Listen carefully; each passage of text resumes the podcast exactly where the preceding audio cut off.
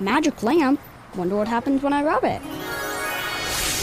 You have awakened me. I shall grant you three wishes. My first wish is for economic development. My second wish is to save hours of travel time. And my third wish is to create safer roads. You could have just wished for bus rapid transit and gotten all these things with one wish. Make all your transit wishes come true. Learn more about Bus Rapid Transit at indygo.net slash bus dash rapid dash transit.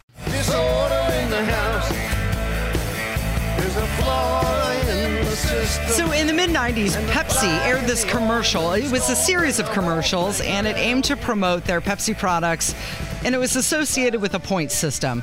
Drink Pepsi, get free stuff. Yeah. You had to collect these points and then you could exchange them for things like sunglasses and t-shirts and a jean jacket, Yes. a leather coat, and maybe even a Harrier fighter jet. Yes. That's according to John Leonard. And he is what the documentary on Netflix, Pepsi, Where's My Jet, is all about. Yes. You did some binge watching yesterday. Oh my gosh! So you had mentioned it on the show. By the way, kudos to Kevin. Before Mm-hmm. we get into this, with the uh, pulling out the ultra rare Warren Zevon "Disorder in the House" Mm-hmm. with Bruce Springsteen on lead guitar. And so good job, Kevin, on that one. Thank you. That's, Congratulations. that's an excellent song. That's uh, you're really earning your pay today. Uh, but so I so you had mentioned this. I don't even know why you mentioned this Mm-hmm. Uh, yesterday. we were talking about uh, Hot- Hottie. Uh, Avenatti, uh, yes. Aven- Michael right, Avenatti, Michael yes. Avenatti. Yes. Yeah, and because he is in this documentary Yes, yes he's going before to. he was a lawyer. Michael Avenatti is going to the pokey for 14 years. I Mm-hmm. think this is related to stealing from Stormy Daniels. Mm-hmm. And you mentioned it, and then the day before, I think Dan Dakich had mentioned it. Mm-hmm. And I thought, okay, I've heard two people mention this now. I've, I've got to watch this thing. Yeah. And so I sat down, started watching. It's four parts. Yeah, they're about 45 minutes each. Yes, and I blew right through Mm-hmm. all four of them. This is one of the coolest things I've ever seen. So this kid in 1995, I say kid, he was 20 years old. Mm-hmm. Uh, Pepsi has this brilliant marketing plan for the summer where they're sinking all their pennies into we're going to do this giveaway where when mm-hmm. you buy Pepsi products, there's a little coupon on it. Mm-hmm. You can clip the coupon. When you get enough coupons, you can turn it in for a hat mm-hmm. or a shirt, Right. Or a you know a, a, whatever. There's you know all these just sort Sunglasses, of they leather want coat. they want you to get the stuff because you're wearing something with their product on it, Right. And that's what you actually realize throughout the course of this documentary is in the fine print they've set it up to where they want people to actually get the stuff. However, in the ad that ran on national television, Yeah. at the end of the ad, the kid who is featured in the ad ends up winning enough, acquires enough points, 7 million points, mm-hmm. that he ends up with a Harrier fighter jet. And Pepsi claims, so they interview all these people who were part of Pepsi at the time. It was very clear this was a It was a joke. Oh yes, everybody knew, and of all the people in the country, nobody took it serious except for this one kid. Yeah. And so that is sort of there are many parts of this documentary that involve audience participation where you kind of have to make the judgment. They don't spell it out for you. You have to make the judgment. And one of the things you have to decide was was Pepsi clear? Like would the average person mm-hmm. see this and assume that's a joke? Right. And the, the the other part of this this kid's journey to acquire the 7 million points necessary mm-hmm. and then the court case which ensued with Pepsi after he this it was great. You if you want to blow through 4 hours, this is the way to do it. I loved every second of this. I thought about you when I was watching it because the main guy, John Leonard, the guy who thought he could actually get enough points to get the Harrier jet, truly believed yeah. Pepsi meant it. Yes. And I just kept thinking of you, Rob, thinking of all these politicians Yes. and when they talk, and you truly, at one point in your life, Yes. believed they meant what they said. Absolutely. That is such a phenomenal way to look at it. And little spoiler alert, I'm not going to tell you how it ends. You can watch it on Netflix. Highly mm-hmm. suggest you do. But during one part of, and the, the other part that is a, that really reminded me of myself is at one point Pepsi comes to him and makes him a sizable cash Yes.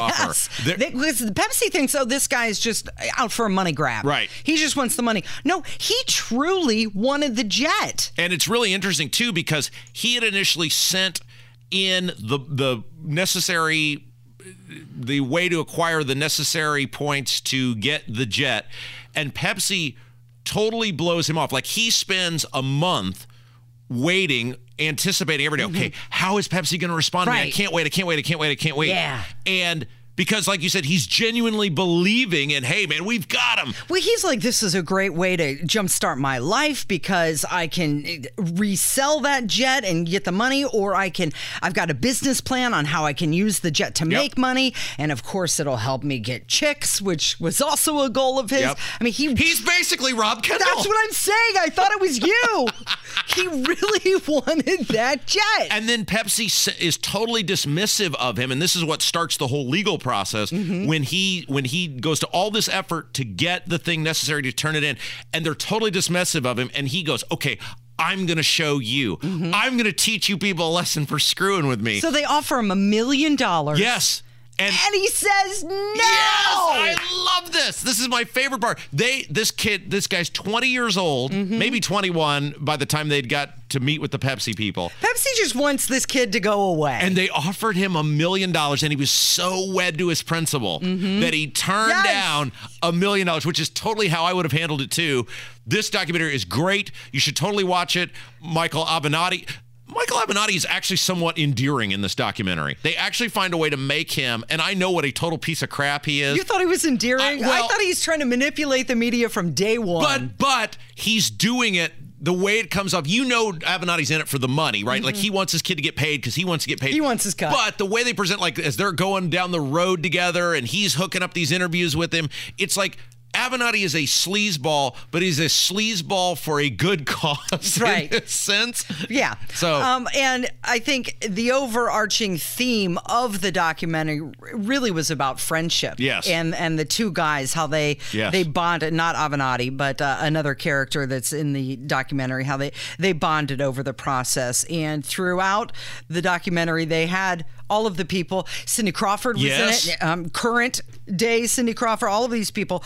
Um, they had him doing the Pepsi challenge. Yes. With the Coke and the Pepsi, and it was really interesting to see how some of them picked Coke. and it brought back so many memories Yeah. uh, of of the great ads that Pepsi did, and like there was a uh, a scene there where people are buying Pepsi, and one of the things they're buying is Crystal Clear Pepsi, and I remember. Loving Crystal Clear Pepsi, and here is why I loved Crystal Clear Pepsi. Mm-hmm. Crystal, for people who don't remember, it was a literally what it says. It was a clear mm-hmm. version of Pepsi, like it was Pepsi, mm-hmm. but it didn't have any of the. Basically, they just took the dye out of it. Yeah. And I loved Crystal Clear Pepsi as a kid because my mother would be convinced I was drinking water.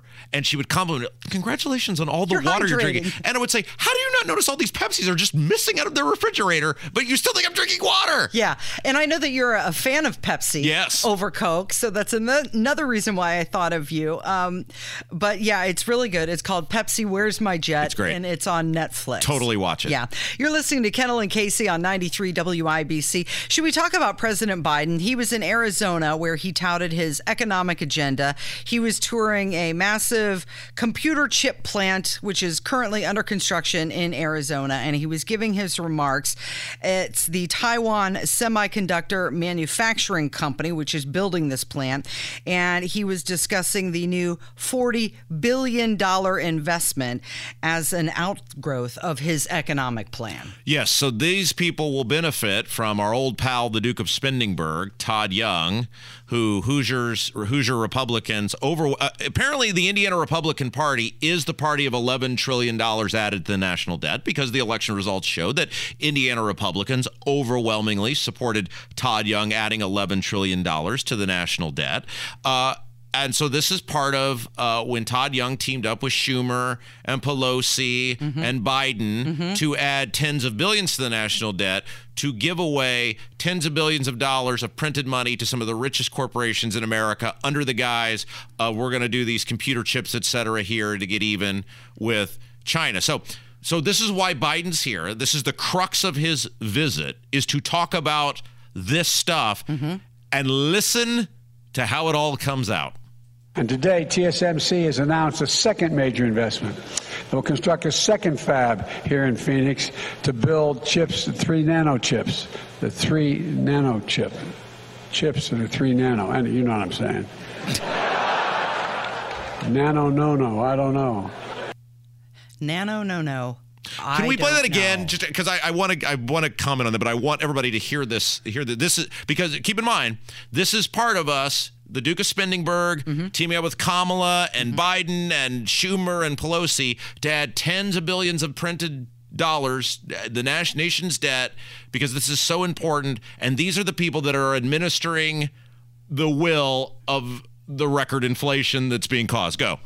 And today, TSMC has announced a second major investment. It will construct a second fab here in Phoenix to build chips, the three nano chips, the three nano chip, chips that are three nano. And you know what I'm saying. Nano, no, no. I don't know. And how about the crowd? I, Laughing at him. I, I don't find anything funny, Casey, about everything I buy at the store going up because Todd Young and Schumer and Biden think it's funny to print a bunch of money. And then Biden is so incoherent and has no idea what's going on mm-hmm. that he can't even say what it is. And then he thinks it's funny that he can't even articulate what the thing is, much less understand it. I don't find anything funny about that at all. It's a $40 billion investment. It's like corporate welfare. So companies are going to be able to formally apply for the CHIPS Act money beginning in February of 23. It's Kendall and Casey on 93 WIBC. Good morning.